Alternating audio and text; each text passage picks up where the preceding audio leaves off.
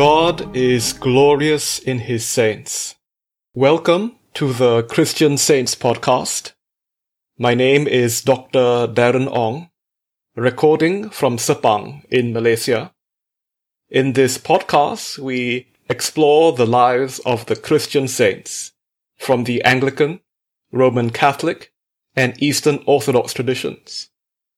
Today, we commemorate Saint Aquilina of Thessalonica, also known as Saint Aquilina, the New Martyr.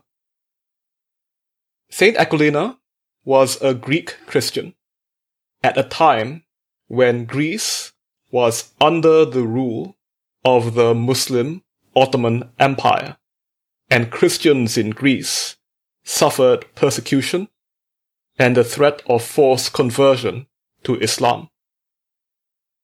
For an overview of this persecution, let us read from an article by Father Demetrios Constantelos entitled Altruistic Suicide or Altruistic Martyrdom Christian Greek Orthodox Neo-Martyrs, a Case Study. This article was published in the journal Archives of Suicide Research.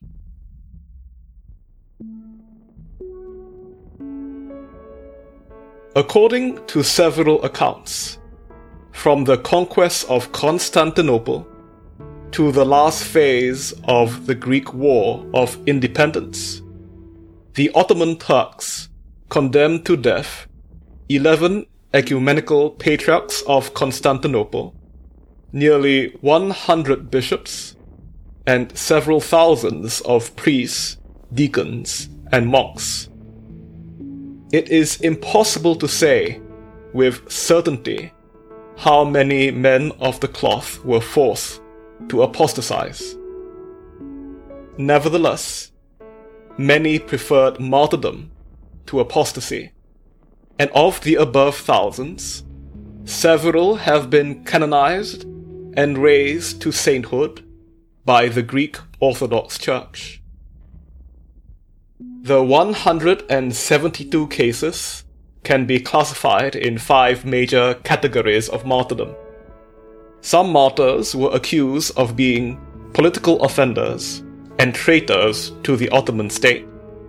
Others were charged with being agitators because they had advocated a better treatment of Christians or because they had spoken on behalf of justice. For example, the Metropolitan of Corinth, Zacharias, executed in 1684, was accused of maintaining a correspondence with the Venetians. At his trial, Zacharias insisted that he was innocent of the accusation, but the Turks beat him cruelly. He was offered pardon on condition that he apostatized to Islam. When the Metropolitan refused, the judge condemned him to death by torture. There are 15 more neo martyrs in this category. The second category includes martyrs who were native Ottomans and were brought up in the Islamic faith. For some reason, however, either on their own initiative or through the efforts of missionaries, they became Christians. A Muslim was forbidden to deny his faith on pain of death. The same rule applied to all Muslims, whether by birth or by conversion. The Roman Catholic missionary, Francis Lucas of Smyrna, recorded the extraordinary martyrdom of 23 Muslim Turks who were put to death in the year 1649 in Thyatira, Asia Minor. In addition to the anonymous martyrs in this category, we know of five more. Some may have been of Christian ancestry. The third class of martyrs includes zealous Christians, who conducted missionary activity either among Christians trying to sustain them in their faith, or among Muslims and Jews. For example, the monk Macarius, prompted by missionary enthusiasm, decided to preach before a large crowd of Muslims in a marketplace in Thessalonica. He was apprehended by the Turkish authorities and was thrown into the prison. After several tortures, he was offered pardon on condition that he embraces Islam. When he refused to apostatize, he was beheaded in the year 1527. In addition to Macarius, 15 more were put to death because of missionary activity. Closely related to the previous list, there were some idealistic men who aspired to earn the crown of martyrdom in imitation of the ancient Christian martyrs. The reading of the martyrologies and lives of the saints was popular in the Greek church under Ottoman captivity, and it exerted an influence to the extent that some tried to imitate the early heroes of Christianity. For instance, Romanos from central Greece went on a pilgrimage to Jerusalem. While a guest at the monastery of Saint Sabas, he was inspired by listening to the Acts of the Martyrs which was read during a meal in the monastery. He desired to become a martyr himself, and his desire was fulfilled in 1694. Four more belong to this category. The fifth and most numerous category includes men and women who, for various reasons and at different stages of their life, apostatized from Greek Orthodox Christianity to Islam and later decided to return to their ancestral faith. Guilt, not as an aspect of personality structure, as psychological theory advocates, but a guilt which arose from a precise kind of behavior and from specific circumstances and events. Many of them, seeking atonement for having denied their faith, became martyrs. For example, Demetrius of Tripolis in the Peloponnesus, as an orphan entered the service of a Muslim who converted him to Islam. Upon becoming an adult, upon becoming an adult and reflecting on his apostasy, he left Tripolis and sought the advice of a spiritual father. He confessed his apostasy and was received in secret by the church. Nevertheless, he had no peace of mind and felt the need to atone for his sin with martyrdom. He returned to Tripolis, where he presented himself to his old master as a Christian, ready to wash away the stain of his apostasy with his blood. The outcome was that he was put to death on April the 14th, 1803. We know by name 52 more who sought atonement by martyrdom. No less important are the 48 additional neo martyrs, who were condemned to death for diverse reasons. Some were accused of insulting the Muslim faith, or throwing something against the wall of a mosque. Others were accused of sexual advances toward a Turk. Still others of making a public confession, such as, I will become a Turk, without meaning it. There are several more whose reasons for condemnation are not stated by the sources. Their names are mentioned, but very little else.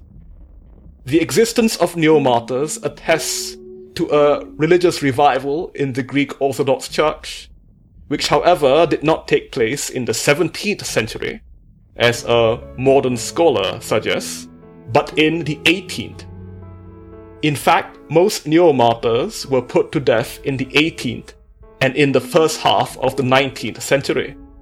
Six became martyrs between 1453 and 1499, 22 between 1500 and 1599, 38 between 1600 and 1699, 51 between 1700 and 1799, and 55 between 1800 and 1867. Most of the neo martyrs came from the lower classes and from the provinces. Several professions were represented, including physicians, teachers, and of course the clergy. but the majority were from various ranks farmers, artisans, traders, secretaries, merchants, barbers, gardeners, grocers, sailors, household servants, traveling vendors, coffee house keepers, and more.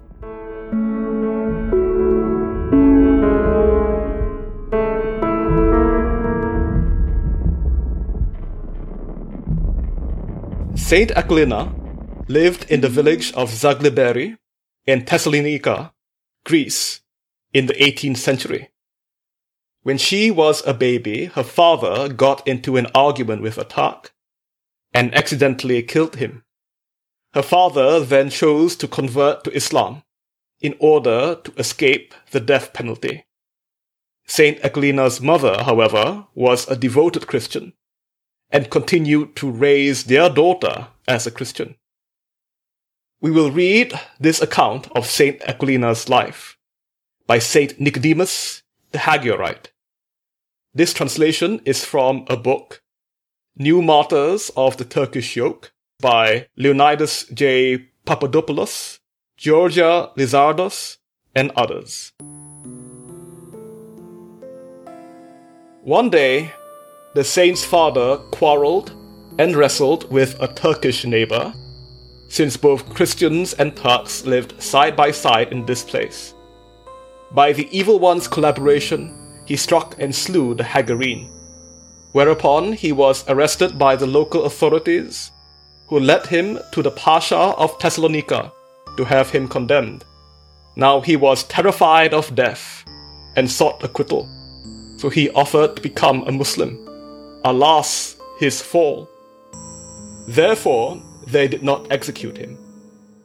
At that time, Aquilina was an infant nursing on her mother's milk. After the passage of some time, the Turks enjoined her father that he must have his daughter become a Muslim. He told them, Do not be concerned about my daughter. She is under my authority, and I will convert her when I want. However, Aquilina's mother remained anchored in the faith of Christ, and never ceased every hour to exhort her child to stand firmly in the faith of Christ and not to ever deny Jesus Christ. When the maiden reached 18 years of age, the Turks once again spoke with her father concerning the conversion. At this point, he summoned Aquilina and said, My child, other Turks have approached me daily on the matter of your accepting Mohammedanism. Therefore, either now or a little later, you will become a Muslim. Only make the decision in a day or two, so the Muslims will not harass me. Yet the saint, who was ignited and inflamed with the love of Christ, with great courage she declared, Perhaps you think that I have the same little faith as yourself, to deny my Maker and Creator, the Lord Jesus Christ, who submitted to the cross and death for our sake? I refuse. I am prepared to undergo the woeful torment, even death, for the love of Christ. By these superb and admirable statements, she was not the daughter of the thrice miserable father, but truly the daughter of Christ the heavenly King. Observing the saint's unswerving belief, the father went before the Turks and divulged to them I am unable to induce my daughter to change her beliefs. You do with her whatever you will. Upon hearing this, they went into a flurry and immediately dispatched men of the court to apprehend the martyr. Seeing them approaching, the saint's blessed mother took hold of Aquilina and gave her this final instruction Lo, my most beloved child, and my sweetest daughter Aquilina. Behold, fruit of my womb, the hour has arrived of which I have warned you. Therefore, my girl, attend and obey my admonition. Display courage in the torments which you will face, and do not renounce Christ. Likewise, Aquilina replied, Have no fear, my mother, for I have this intention the all kind God, will be my help. Pray for me. Thus they bid each other farewell with tears.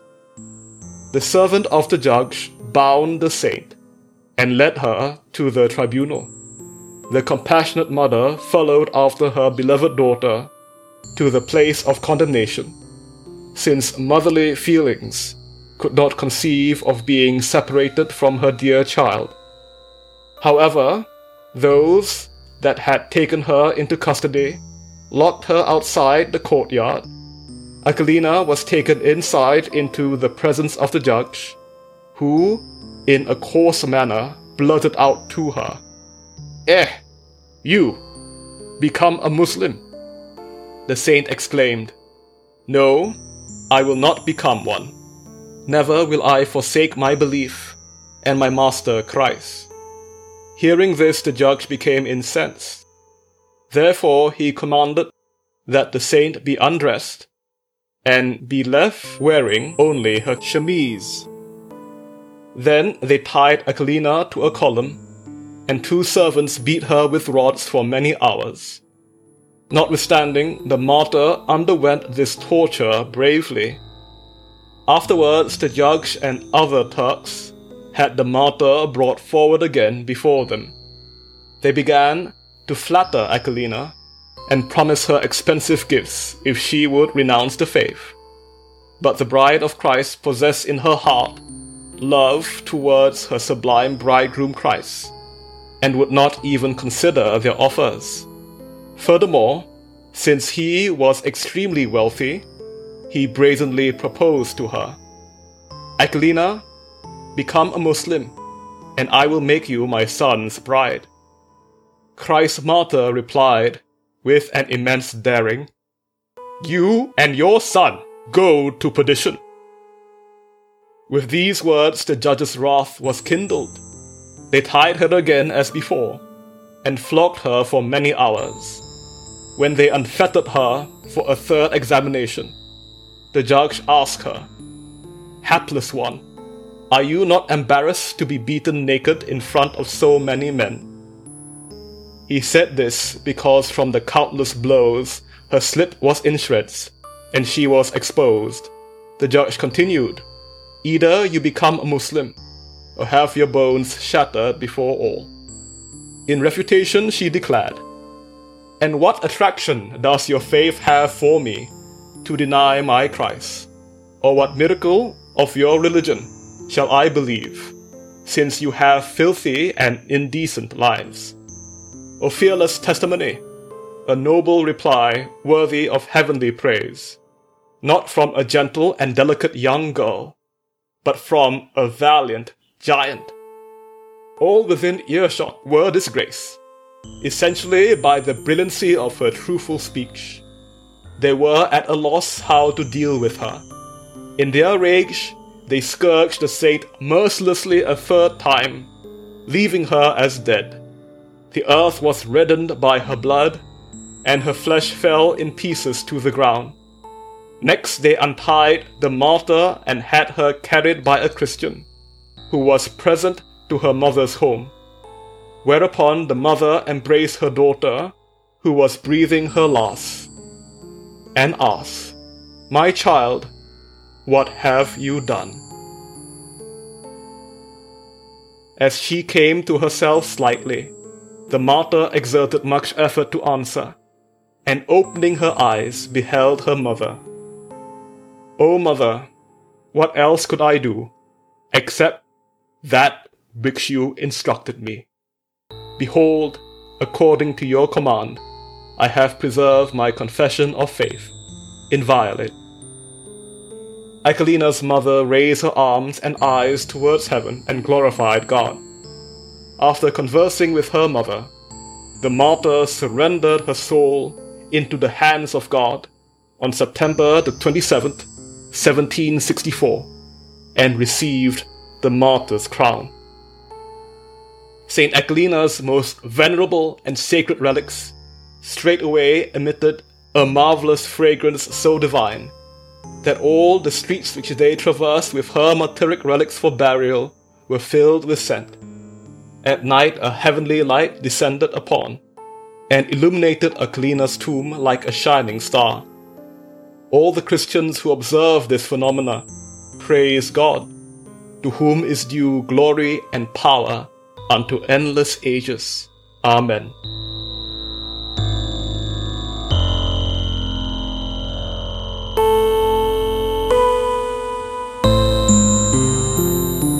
Saint Aquilina's body was hidden by Christians to prevent the Turks from desecrating them.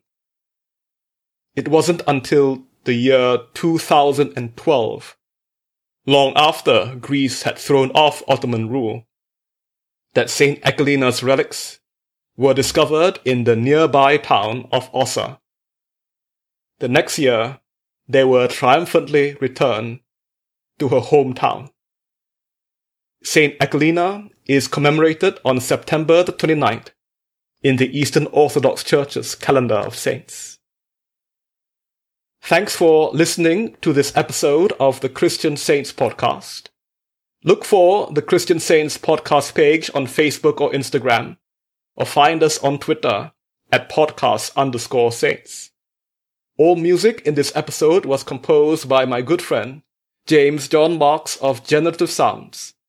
Please check out his music at generativesoundsjjm.bandcamp.com.